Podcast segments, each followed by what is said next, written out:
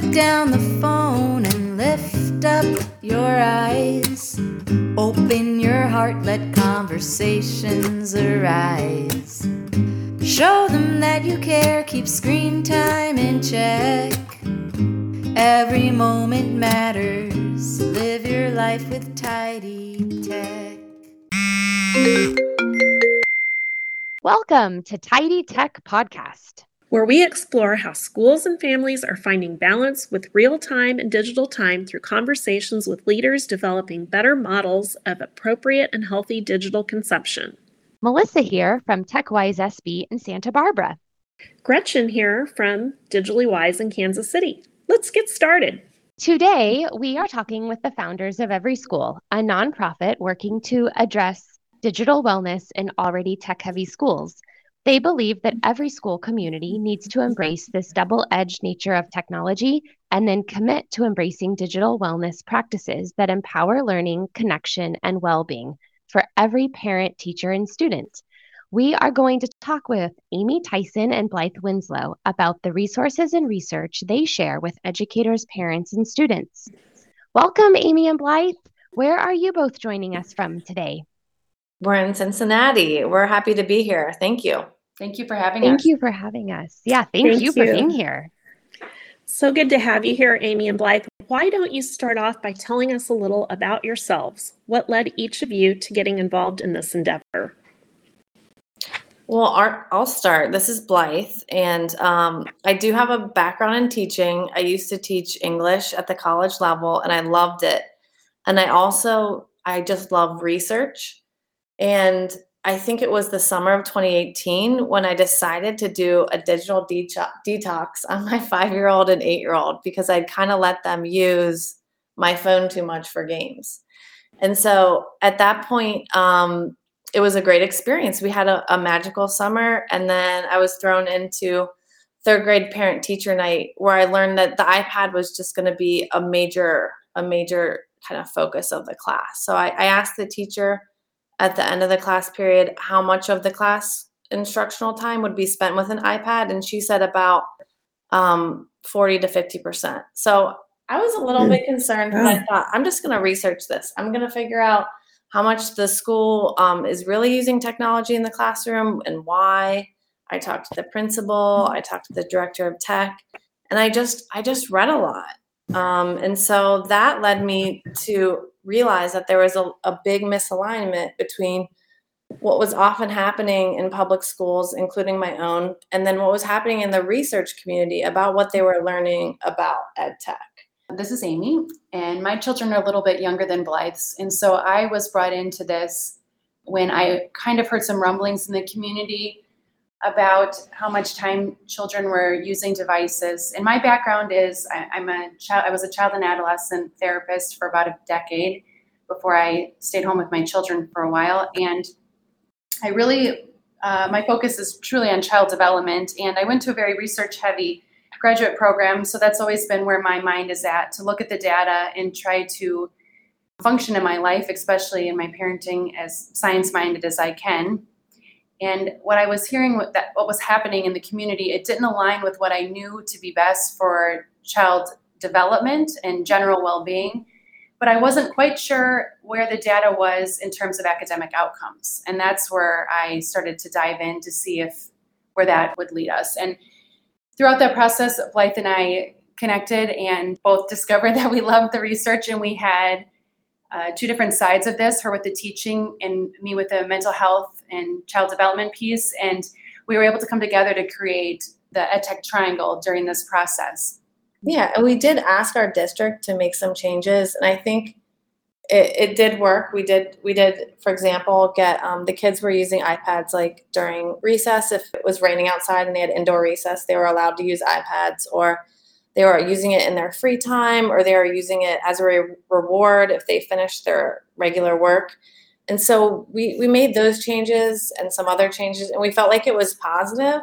But ultimately, I do feel like teachers are often asked to know too much on this subject. And it wasn't too long ago that teachers were asked for more tech time. I think that's what our, at least our administrators told us. You know, we, we had been a one to one district since 2012. Mhm.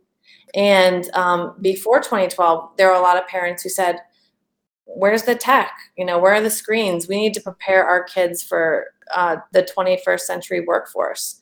So, um, but I don't think a lot of the research had weighed in yet. So teachers were asked to use this um, device that they didn't really know a lot about um, from a scientific standpoint.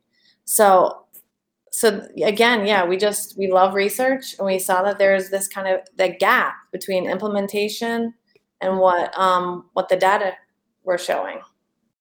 Yes, that sounds very familiar to me here in Kansas as well. Um, the time frame for me was about 2018 when I was talking to my then second graders teachers who were both wonderful um, but you know it was clear that a little bit different from your experience blythe is that they didn't really they weren't really able to give me an amount of time that they were going to be using it. But then i realized also there was no guardrail for preventing too much use of it. It was just kind of like just something that was never really thought of. And so that's very interesting. But i'd like to start off um, with how melissa and i learned about EverySchool Mhm. with the parent support group, Melissa and I each organized in our own school districts. We were both seeking an example of some sort of guidelines already in use. We knew we were not the academic pedagogy experts, but thought surely our public schools would have a model in place to ensure that loaded iPads provided to kindergartners or Chromebooks provided to seventh graders would be used with intention and academic purpose. I saw public school as a place where resources, models, measurements, and evaluations were rig- rigorously reviewed prior to use in the classroom. As parents, though, Melissa and I both, as we've kind of already talked about here, learned in our respective school districts, hers in California and mine here in Kansas, that was not the case with the digital media devices sold to our administrators as technology. I learned mm-hmm. about every school as another parent in my digitally wise group attended a health presentation given by pediatric physician Dr. Natasha Burgert. So I reached out and was so impressed speaking with you, Blythe, and learning more about every school's approach to address this huge need by educators. The Every School model addressed the needs at a very basic level, and it was structured in a way that would be easy for anyone to understand. I'm, I'm glad you feel like that. Yeah. yeah. Wait. And- so, go ahead. I was going to say, um, Blythe and Amy, similar to Gretchen's story, I just wanted to thank you both for what you're doing because I also learned about you guys at a point when our group, our TechWise group, was just in the middle of the throes of advocating for change in our district. And we needed resources. We needed something to stand upon and refer to. We needed something research based, something that sounded really solid. Um, that was when I sent out the email to our work group and the Screen Time Action Network. And so many different people replied to that email and mentioned every school and the EdTech Triangle, which I had not heard about.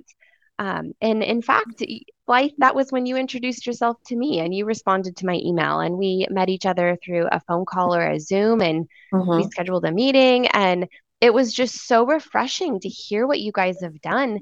And it was so refreshing to also know that you're available to talk with us and you're available to consult and guide and explain and make this all real. Yeah. Well, I'm glad that you guys, I'm glad you felt like that. And I, I do think that oftentimes the whole process of making change or um, really becoming true innovators, and Amy and I always talk about like the car model, right? When the first car was built, it didn't have seatbelts, it didn't have airbags. And even as as far as into the late 1980s, like many people were upset that seatbelts were um, going to be required as part of the law. And so, like, look, we're just in the Wild West phase of ed tech. Like, anyone who tells you different is just wrong. A mm-hmm. lot of the times, like, we don't know what we're doing. Parents, teachers, mm-hmm. administrators, and students mm-hmm. included. We have no idea what's going on. And I think all we can do is moor ourselves to to the research. And that's scary because sometimes the research really does go against what you know what teachers and educators have initially put in place. I don't think that needs to be a scary or bad thing. I think research is neutral, right? It's mm-hmm. not saying anyone's bad or good. It's just saying this is what it is. So Amy and I tried to create a model that was based in the research. There's there are other models of tech use in the mm-hmm. school. I one of them is mm-hmm. called SAMR, and it was developed I think before the iPad was invented. Um, and it was not it's not research based. There are standards of technology implementation that have been put out by ISTE, the International Society for Technology and Education, has put out standards, but those are actually somewhat corporate funded, right? So we don't want we don't want corporate funded, I don't think, research in our school system in that kind of way. When we're talking about spending millions of dollars and hoping that our kids really learn a lot and get something out of these devices. So Mhm. I think it's really important to just look at what the data show. Yeah, we haven't seen anyone else that has a model that relies on research, and this is so important in combating the trend of schools and districts adopting industry funded tech. Um, do you want to talk more about how specifically you developed the ed tech triangle, or for our listeners, can you visually describe the pyramid and the four areas it covers? Sure. Um, so we ended up breaking technology down into four pieces. Um, we start with disruptive. It's like an inverted triangle. So at the bottom you have disruptive, which is any technology that disrupts learning or breeds habitual use. Um, above that is restrictive. That's where we're, where you see technology that's restricting learning outcomes, and I and you should be using that sparingly. Above that is supportive. This is where technology supports learning in helpful helpful ways, and it should be used in moderation. And and then at the top of the triangle, you have transformative. This is the type of technology that produces unique outcomes and develops high level skills. And I, I think the key word there is skill. The more you treat technology like it is a unique skill to be learned, to be able to function in a workplace or in a college setting, better your outcomes are going to be, as opposed to just integrating technology at any time, in any place, in any way you can, even if it's purely just substitution. There are many traditional teaching methods that are that far are far more beneficial um, than incorporating technology. I think one of the biggest ones for that is reading. You want to talk about reading? and Yeah. Your Yeah, I'm really passionate about reading. Obviously, like as as a former English teacher, and I just know that the overwhelming research has shown that when kids when kids read in print, they're going to test better, they're going to comprehend more. they're going to retain more. Yeah, and they're also like amazingly they enjoy reading more. That's what the research shows. So that's something that is really important because I know our our reading overall as a country, our reading scores have dropped by quite a bit. And so, and there's one really great study that that I love, although it's sad, that shows that it was a fourth grader study and it showed that the more a fourth grader used a screen for English, you know, the poorer their scores were basically. So, and that really plays out in like so many studies. We see that. And that's just like seemingly a harmless integration of technology for a lot of teachers. I think they just think, look, we're going to have stations today. One of the stations is a mm-hmm. reading station. And this happened mm-hmm. in, in my particular district. But, you know, go ahead and read. And if you want, you can use the print books we have, which we have many, or mm-hmm. you can just read on an iPad. And it's just, it's too bad that many teachers don't know that if you're going to have those kids read on an iPad, they're going to, again, comprehend less, retain less, and test lower than their counterparts who are reading print books. So, And this is problematic all the way from kindergarten up, to the 12th grade. When we uh, collected some data from a parent in our district, and when she was looking at her child's uh, Epic app, I think the child was Mhm. reading for 20 minutes, but it touched something like 37 books in that time. The the dis- they they weren't even able to get through a book, spending you know 13 seconds in a book. The level of distraction for a kindergarten first or second grader on reading on a device is just through the roof. It's it's not developmentally appropriate to expect the child at that age to just be able to focus on Mhm. words on a on a tablet. And then when you look at the higher grades, when you're learning something, when you're when you're trying to understand a challenging subject, the best way to read that is in print. And at this point, there's many high schools who are just all their textbooks are on a device and Mhm. we do students a disservice as they approach college and they're struggling with material we uh, the teachers should be saying to students if you're struggling with something if this is hard for you to understand let's get you the text let's start there let's get a book in your hands because that's the first step to increasing your comprehension and retention when we teach our students that this is just the way you need to learn now this is how it is in the 21st century Mhm. i think it does them a disservice for their own academic outcomes Right. And that's and that's so that's one pop out of the ed tech triangle. Mhm. But at the top, Mhm. I love thinking about transformative tech because I use Mhm. Kind of a tech person in my life and I can, you know, I know how to create websites. I know how to use I was a, a photographer for nine years as well. So I know how to use like a lot of um, digital software that's really hard to use. And so I think we're not really thinking about, I think some of the transformative stuff gets overlooked. It's like, I would love it if my, um, my high schoolers or middle schoolers someday learn um, even digital marketing or music editing or video editing. I would love it if they had a class dedicated to, mm-hmm. to a lot of those um, really high level things like coding or computational thinking. But I think so mm-hmm. much of technology in school really is at this point just again, it's using technology as a delivery method to teach other mm-hmm. subjects. And what the research shows is that oftentimes that doesn't work as well as a traditional method. And we should be saving that screen time in the schools for the places that you really can get some bang for your buck, where you really are teaching a unique skill that is truly a 21st century skill. The skills we need in the 21st century are problem solving, creativity. Mhm. It's not it's not just um, Yeah. being able to work a Kindle app. Some of this stuff is Right. almost so simple. It's made to be Well- so simple that it doesn't need to be taught for years upon years which is also why in in our restrictive category we have you know using a using any kind of application repeatedly once it's been mastered. If you know how to take a photo on your ipad that doesn't need to be a recurring theme for the year. That that's now a skill that's been learned and at some point it just begins to take away from the lesson. Well, technology is a hugely broad word um, Right. that c- encompasses anything from a hammer to a microwave. So, you know, really what we're talking about is digital media. Um, so anything that you, you know, use on a on a device that's digital um, that gives you information. Um, so, I agree. Yeah. you know, and I- technology is a big buzzword that has certainly benefited those marketing technology that Yeah, I think I think that's really good to note, and I also think it's really interesting to think about how many skills you need um, in in the 21st century that are tech related that don't actually involve a screen. Like we know that Mhm. coding and computational thinking are really good for your critical thinking skills, but you don't Mhm. actually need to learn them at certain levels with a screen. You know, you can teach coding with blocks if you're gonna if in Mhm. second grade if you wanted to. And those are really mm-hmm. interesting skills again that help with critical thinking and maybe math down the road. Mm-hmm. But we Mhm. don't we don't necessarily need to get an app to teach kids coding.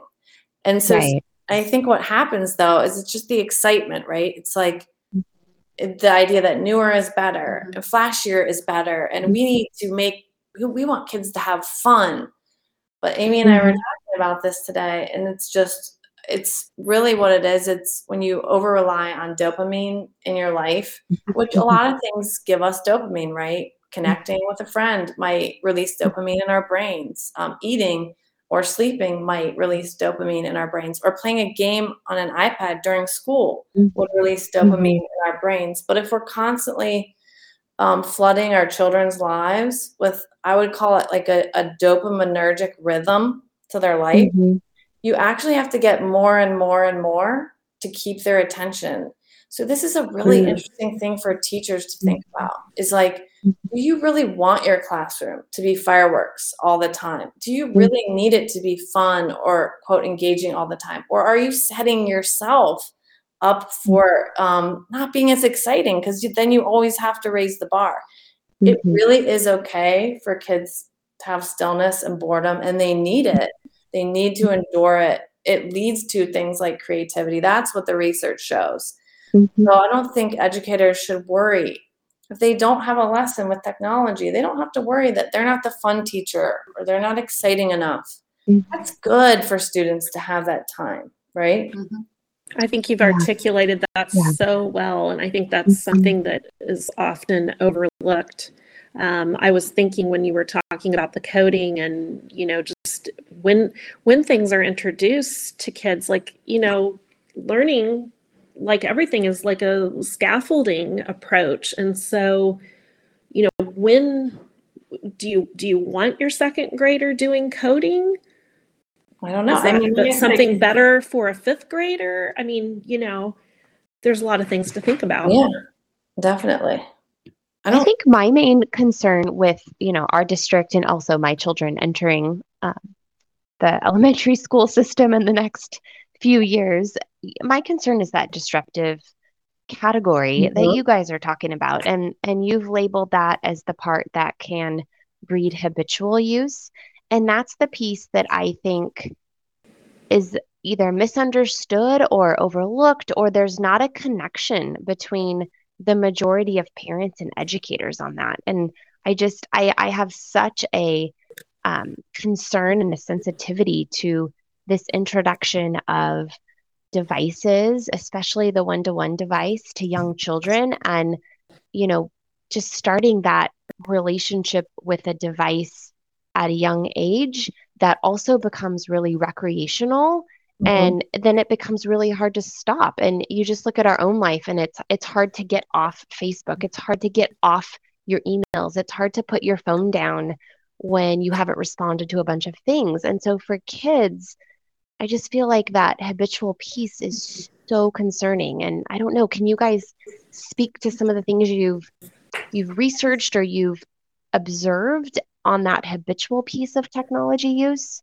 Yeah, I think you're what you're saying is, is exactly right. We have to be really careful about how young we are willing to introduce the digital twitch to our students. When you allow a first grader to um, have a reward of using their iPad when they're done with their work, they're going to rush through their work to get to the iPad. And when whatever they're doing on the iPad, when the draw is just the device itself over what's being done on the iPad, then then you know it's just about the device. This is a it's it's playtime. It's not educational time. And so I think when you look at our disruptive category, um, I'm sorry, I'm like so distracted now. From the UPS. it's like it's Okay. totally throw me for a loop. Alright. Okay, let's let's stop there. Is there anything else you wanted me to answer on that question, Melissa, or should we move on to the next one? Let's- you can move on All right. you can move on Yeah, Sorry. I had a I had a thought and then it was like gone. Sorry. Go ahead. Um, I was I was just gonna say, you know, I so I've heard from teachers too that you know one of the big game changers with the iPads was all the apps when all the apps were added, and you know mm-hmm. those get added each year to a student's device, and so you know we're any any human is going to default to what is most entertaining, you know. I mean, if I'm sitting at my table and I'm trying to read something, but someone's in front of me with some delicious food, of course I'm going to be distracted and stop what I'm doing. You know, it's just human nature. Yeah, And with that, I mean, when we're talking about teaching our children 21st century skills, so much of that is managing technology in your life, mm-hmm. right? You teaching mm-hmm. our children when we pick up technology, when we set it down, when we put on do not disturb so we can stay focused on our homework, when we pick up a textbook, an actual paper book rather than trying to read on a screen. All of that, um, it- that that is 21st century skills. Just simply using an iPad is no longer a 21st century skill. We once thought that was 10 years ago. That's what what um, why we started the rollout with really no railings to that. But we now know that it goes it goes um, far beyond just simply being able to log into an iPad and use it. And I know Yes. I know a lot of educators are are thinking like, you know, I I do teach my kid, students when to use it and when not to use it. And it's it's incredibly hard to do that, right? Mhm. But again, you just have to be also aware of you might be teaching students that digital twitch, right? Uh, after you're finished with this, you can go ahead and log on to whatever this app is or that app. Maybe it's a, a point points based learning, like quote learning game. that does have a lot of dopamine involved in it and that Mhm. twitch just becomes amplified or maybe they're allowed to get on their email and maybe they're emailing other students in the class or they're getting onto a google document and they're having a mm-hmm. conversation with students in the class. It's, it's just if if as adults if we don't have really really clear guidelines that actually work mm. then students are going to be left to their own devices. Yeah no pun intended Mhm. right? Um, Truly. so that's what it is. Well, and just and just having these conversations, just you know, as a parent, always makes me much more aware of my own my own self and how I have to model for my kids. You Mhm. know, so um, I think every conversation talking about our kids also goes back to what what we're doing as well.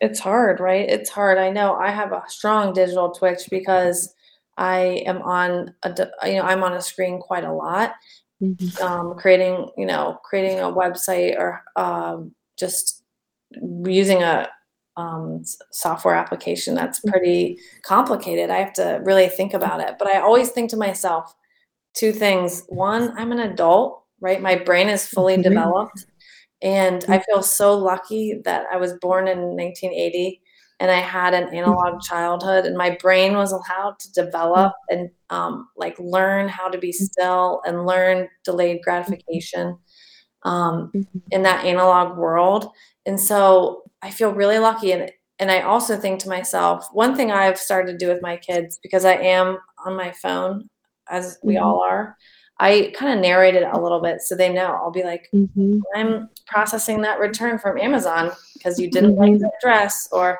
Mhm. i'm going to go do Mhm. work now for an hour on my computer and go do x because i don't know what they think i'm doing but i know what they're doing on their devices when they do have screen time. it's not work right it's not bills Mhm. or things like that so i think it's important that they know kind of what what are you really doing on your device and you do have to have you do have to have some free time where you're looking up Mhm. and you're not looking down at your phone Mhm.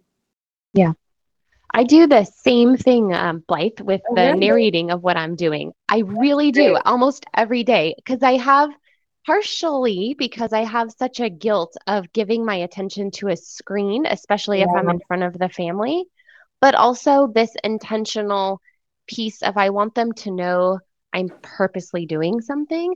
So I'm constantly doing the same thing. And I'm saying, you guys, I just need to check this email. Remember, I told you I was trying to finish an email? I'm going to go on and I'm going to finish it.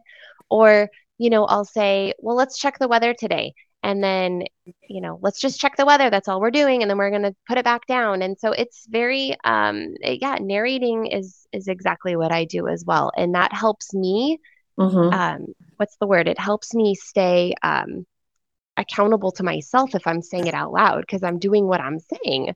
And it's really easy to sneak in something else, but um, I, I I do find it helpful. i think it's so helpful Yeah. i know amy doesn't Uh, look at her phone probably as much as i do but um or a device so Well, I also was thinking, I I think it's very helpful actually just in any relationship. Even I think we've probably all been in that situation where your spouse is across the table from you and they're suddenly pick up their phone and, and you have no idea what they're doing. But it, even if they just say out loud, like, oh, I got this email from work, I'm going to just really quick respond, it just makes you feel like you're you're together. Like they haven't disappeared. Communication.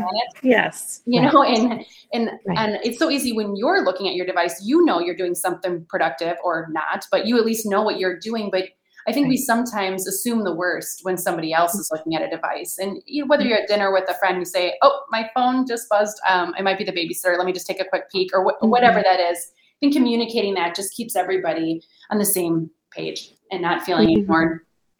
The tricky thing we get asked about screen time recommendations a lot. And this is a really tricky question because you have to really synthesize data from many many fields and sources in order to come up with any kind of vague idea of what may be best and that's hard to do because this is such a nuanced uh, topic right so we do in our edtech triangle have screen time recommendations based on the limited amount of data that's out there on any that gives you any kind of specific number. I mean, in general, when you look at this information on limits on devices, less is more. Generally Mhm. speaking. But but how much less, and where is that threshold, and when does when do you tip into it becoming quote unquote you know quote bad? And it's in that that isn't a clear cut answer. So what we know is, especially during a well, what we know is that face to face time is meaningful. Connection when you're making eye contact is meaningful. Direct instruction really works. We know the data out there that uh, a one to one device, you're actually losing educational time each year. That's it, it affects your academic outcomes negatively. While having a teacher directly instructing you is increasing your academic outcomes. And that's the research from. John Hattie. Yes, Right. he has a great book, Visible Learning, with a meta-analysis of I believe it's um, 800 studies, and yeah, 800 studies related to achievement in the classroom, and that's a, a wonderful book if you want to get through something that's a little weighty, but Tell us what it's called again. in the classroom. It's called Visible Learning. Visible Learning by John Hattie, H A T T I E. So, according to Hattie, um, teacher directed instruction is shown to produce above average results, which means more than a year's growth during one year of school, while typical uses of technology in the classroom, like a one to one laptop program or web based learning, tend to lead uh, yield less positive results, which would be less than one year's growth during that one year of school. Which is really which Wow. is really interesting and hardcore. I mean, it's hardcore data Mhm. because obviously so many districts spend millions of dollars, and they're Mhm. thinking this is this is going to enrich things, right? And this is going to um, increase test scores or increase engagement. And I don't think that data is there, right? There's a lot more data that show that in many cases this can yield negative results. So when we developed the EdTech Triangle, what we wanted to mm-hmm. do was obviously we don't think all technology is bad. Um, I'm a huge tech consumer and tech creator, really. And I don't think that's a bad thing, but it's obviously not all created equal. And so we wanted mm-hmm. to create a model that was protective, right? We don't we want to be it's I believe it's better to be safe than sorry. There's not mm-hmm. all the data has come in. In 10 years, we'll have different data. Maybe the mm-hmm. EdTech triangle will look totally different. Just like the food pyramid like has changed, Mhm. right? Like we all thought it was really funny in the 1950s when wasn't the food pyramid mainly comprised of a, just a bunch of meat, right? Now interestingly enough, like interestingly enough, like if you look at like keto diets and stuff, it's still comprised of a bunch of meat for some people. But the point mm-hmm. is, is that models evolve and they change. And mm-hmm. What we deem innovative today, we will not deem innovative later. But as of right now, as of right now, the data show that you have to be really careful. You have to be really careful about using technology in a classroom, or else you compromise. You can possibly compromise focus, test scores, um, well-being, even empathy, creativity, and just overall engagement. So that's where that's what we're looking at. Is just trying to be careful. So we've created a model that helps teachers be careful and look and and have a nod to the research while still being able to create Mhm. lesson plans in ways that they want, right? We don't want to tell teachers how to teach. I believe they can teach how they want, but these are this is a great filter to filter their plan, their lesson Yes. plans.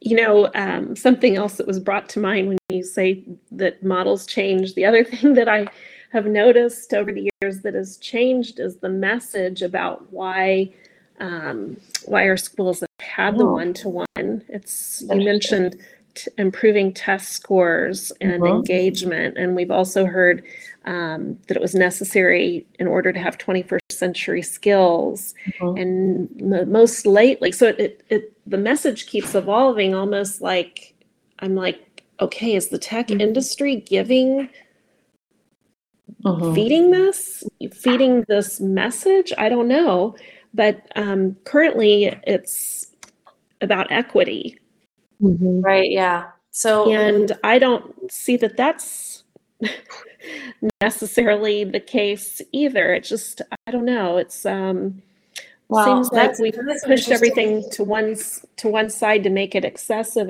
instead of trying to find a balance.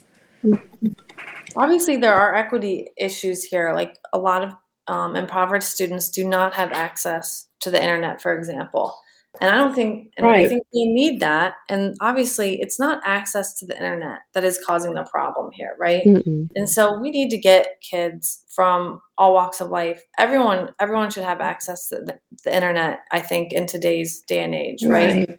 Um, at the same time, we do know that um, students, um, low income students, oftentimes see more recreational screen time in their homes, and Mhm. that recreational screen time is um, related to things like obesity, anxiety, and depression. It is related to. I'm not saying it's ca- it's causing that. Right, It's it correlates. So I think we need to be really careful when we talk about equity is we need to understand that these low income students or minority students that we're concerned about are actually at an increased risk for screen time um, issues. So screens in the classroom, I think, should be used even more carefully if we're going to look through a lens of equity.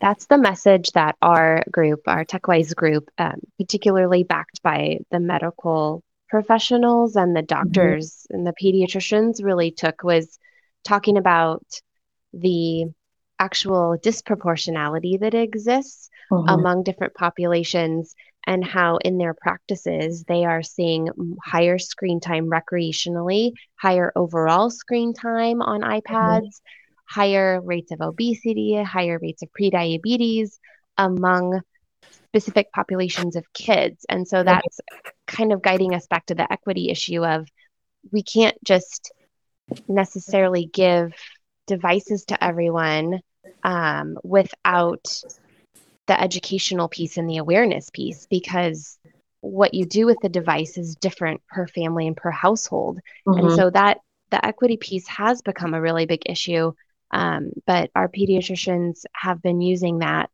to get the attention of the school district like it, it is equity actually there's inequity happening um, which is just fascinating Yeah, it is fascinating. It's it's ultimately unfortunate, right? It is unfortunate, Mhm. and I just it is I think we also can look at schools that don't use technology. We can ask ourselves, what are what are their outcomes, right? Like when we look at schools like Waldorf schools that don't have a lot of technology till the eighth grade, and and we know that that they're doing fine. The Waldorf kids are are doing really well when it comes to academic outcomes. So we can really rest assured that like if a kid doesn't get a lot of time on a device in school, that is not going to hurt them. That is not going to hurt them. And we know that kids get a lot of device time probably in their home life. That's a safe assumption. So Mhm. it's one of my favorite books is Screen Schooled by Yes. Joe Clement and Matt Miles. And that's one of the most powerful parts of the book where he just said, try and name a hundred things that you think kids need today. And then look at that list and ask yourself, is, is screen time on the list or more screen time on the list? And it's just, it's just not. I don't think it would be on anyone's list. I love that you just pointed that out because when we interviewed Dr. Richard Freed, he alluded to the same exact part of Screen Mhm. Schooled and talked about this same exact point that you just made. It's and really we will be powerful. interviewing those authors too. It's really Mhm. powerful, and I think we we do have to ask ourselves in an educational setting why why is it always about more? It seems like that's been a little bit of the thread. It's like, you know, I've I've heard of superintendents telling their educators, you know, try and use this device as much as possible, or use it at least sixty percent of instructional time. And I'm wondering, like, I, I have a, a hunch that a lot of this is mo- is motivated by just trying to get trying to get your money's worth and really truly believing that this is this is innovative and this is going to help outcomes and test scores. But I, I also just think it comes from really it comes from an enthusiasm that is kind of is mostly blind you know blind at this point. And so what we don't need is blind enthusiasm. What we need is a measured like research based approach. That's what's going to help kids. And i think it's going to help teachers and educators too because i think teachers and educators are feeling the effects of um, kids who are often like dysregulated not as focused and aren't performing as well um, because of some of the haphazard device use. Mhm. I think the other Yeah, important thing to note too is at times right now we're putting the cart before the horse. We're introducing Yes. iPads in kindergarten, and access to Safari and YouTube either then or shortly thereafter Right. before we've That- ever been able to introduce a, a thorough digital literacy curriculum. Right. I think a good rule of thumb when you're looking at what technology to incorporate or what media to incorporate in your classroom or in your school is to first take your cues from development, from child development, and say, Yeah. Can I have my kindergartner understand this acceptable use policy? And would they know what it would what to do if they saw a bad picture online and um, whatever those questions you're going to ask yourself, and then say, okay, if the answer is no, they're not there yet, then then we need to push back the, this particular application to a later grade when we can answer yes to those questions. Yes, that Mhm. onus was put on my my kids when they were young. I mean, because that's that's how the district handled that. You know, there wasn't any responsibility laid out as far as what the teacher or the school district was responsible for. It was this is what the Mhm. student is responsible for, and that's just not realistic. I love how you're talking about the scaffolding approach to educating and what's appropriate developmentally. We seem to lose track of that a lot, and I, I find that the most in the lower grades, even with our expectation of kindergartners to sit in a desk and the amount of curriculum time that they need and the lack of movement. And sometimes we hear that that's why iPads are incorporated. You know, it allows the teacher to work with a small group of students in person while another group of mm-hmm. students is working on something, you know, quote unquote educational. But maybe we're mm-hmm. just asking the wrong things of those students. If, you know, if we have to put something in place to make it so that they're doing something they wouldn't naturally be doing, then then we're looking at the wrong solution in that situation. I think too, um, you know, as as a bigger picture with adults as well, is that um, the nature of all this is kind of shifted us to have to um, really look at that at how we simplify and how we curate things for ourselves because there's just so much um, information out there and so much access. Um, you know, that's that's why It's with hard. my Yeah, own it- it kids, is. I I heavily curated their personal iPads that they got when they were in first grade because I knew that, you know, even if there was an educational app on there, that's not probably what they were going to go to if there were other things that were just entertaining.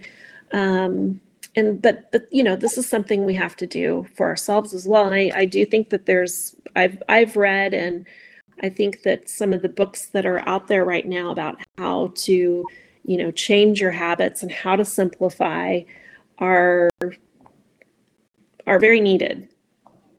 No, I agree. Yeah. The, I think we put out a newsletter recently on that. The power of subtraction, right? It's like subtraction is this concept that is often overlooked in a lot of corporate settings or like innovative settings where you're just trying to do something better. And sometimes if you just take something away, it's amazing what what can happen.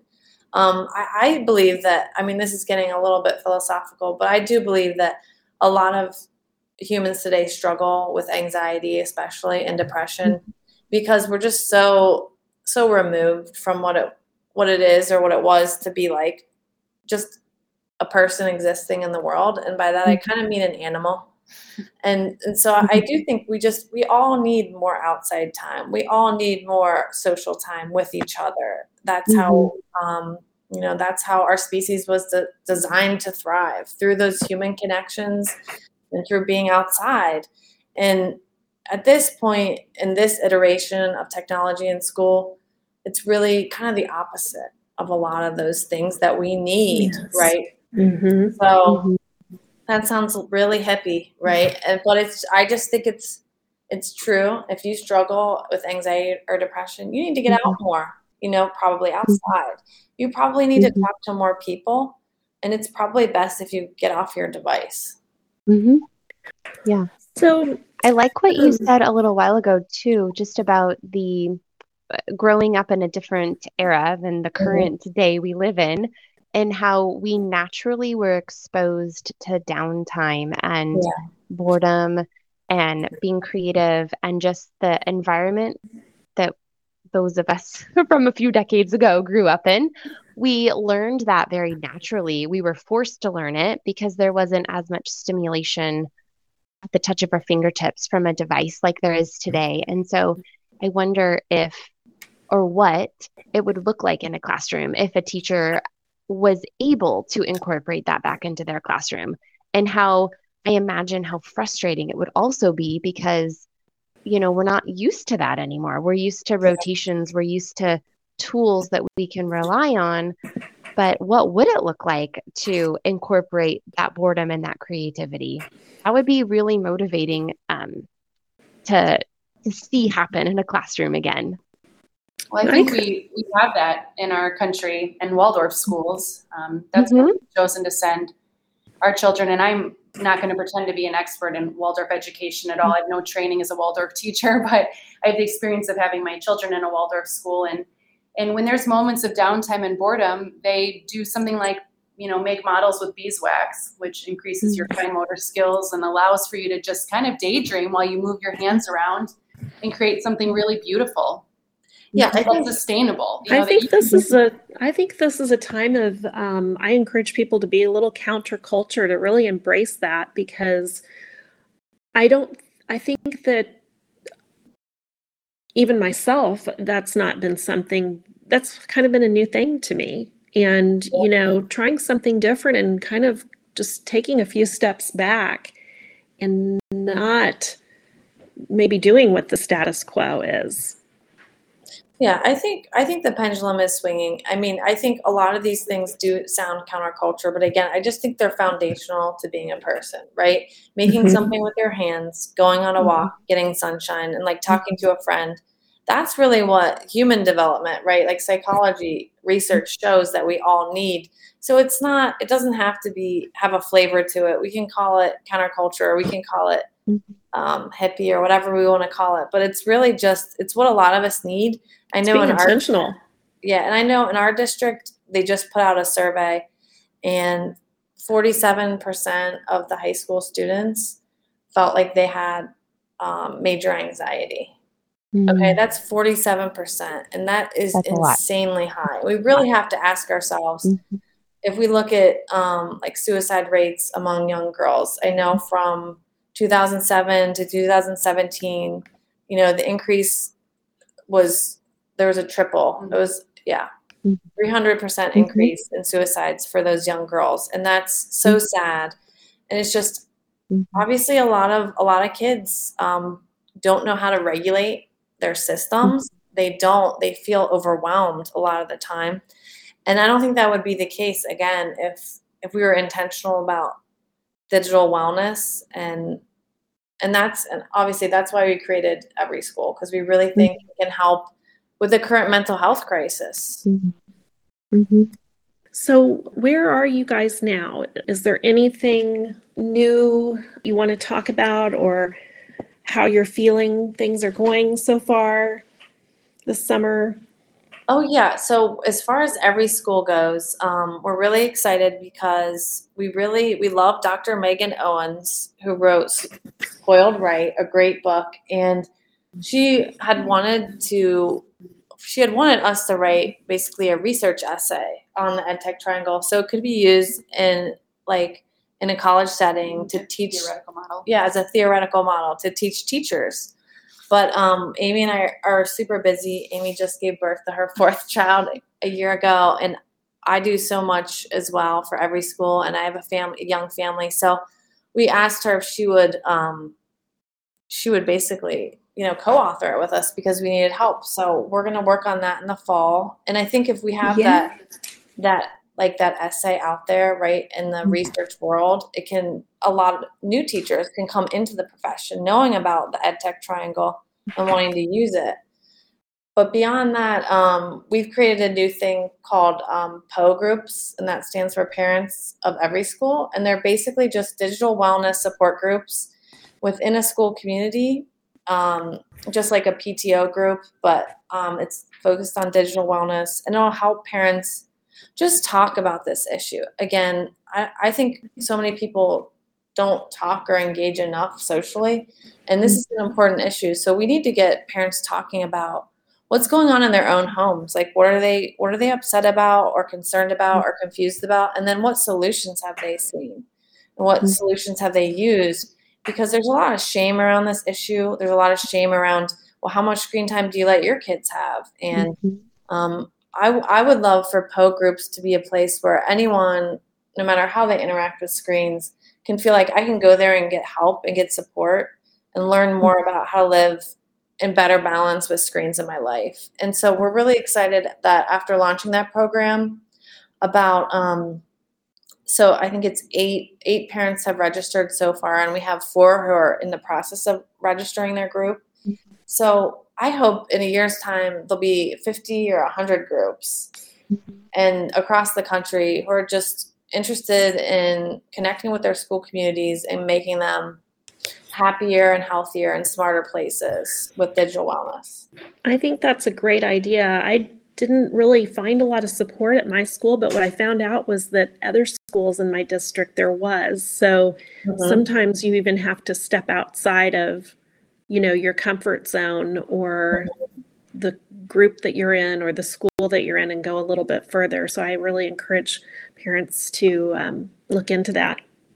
Yeah, I think it's they're easy groups to start, and you don't need to be really a tech expert or a parenting expert. It's just about being a facilitator and and helping people come together around this issue. But how we envision these PO groups, parents of Everyschool groups, being is we we envision them being started by a parent and led by a parent, but maybe facilitated or um, helped helped with with maybe an administrator, maybe having just a liaison like a principal or um, a counselor who might come to a meeting here or there, mm-hmm. or maybe you give a summary. Um, the parent would give a summary to the principal about here's what we're doing in our in our parents of Everyschool group, and here are some of the topics we've discussed, so that there's some communication with the district. Because I think obviously administrators and teachers they're dealing with so many tech-based mm-hmm. behavioral issues that happen at home and then that carries into the school day and so they're really overwhelmed and burdened by it and so if i believe that if educators had parents who are better educated on digital wellness their jobs would be so much easier Yes. So I think it's really about everyone working together. Well, thank you, Amy and Blythe. Oh, we really appreciate your time today and this look forward to following your next endeavor. Thank you so much for providing us all with something so useful that both parents and educators are searching for. Is there one lesson that Everyschool has learned that you can pass on to the rest of us today, or perhaps one final tidy tech takeaway to leave us with? One lesson that we've learned, I think, is that I think we're all in this together. That's the biggest thing is that oftentimes, even when we send our kids a, a sleepover, we want to think like, well, what are they doing with technology over there? They're probably using it incorrectly or they don't have filters on their device. But, but or when we send our kids to school, we, sometimes it's easy to be adversarial with a teacher and say, like, I don't like the way they're using technology. Or maybe to even be upset with yourself. I don't like the way I'm using technology. But really, I mm-hmm. think we need to have a lot of compassion for for everyone involved, right? All stakeholders that this is something that we've all been thrown into. It's actually quite uncomfortable a lot of the time. It's not really fun to be tied to your device or have your children tied to their mm-hmm. devices or have your students tied to their devices in a negative way. This isn't always fun. And so I think we have to, to come together in the most positive way that we can and try and support mm-hmm. each other. I know that that sounds nice, doesn't it, Amy? sounds lovely. It sounds wonderful. It sounds amazing. it's that spirit of collaboration. We need Thank to talk you. to each other more. Yeah. Mm-hmm. Thank you so much. Parents, caregivers, teachers, administrators, physicians, we thank you for modeling what you want to see in the world and listening to us at Tidy Tech Podcast. We hope we provided some new insight and thought provoking dialogue, but most of all, we'd like to leave you feeling supported and optimistic in what your important work with our most important people of the future. Thank you, Blythe and Amy, okay. so much. It was so amazing to chat with you guys today. It was fun. We had fun. Yes, we did. Thank you.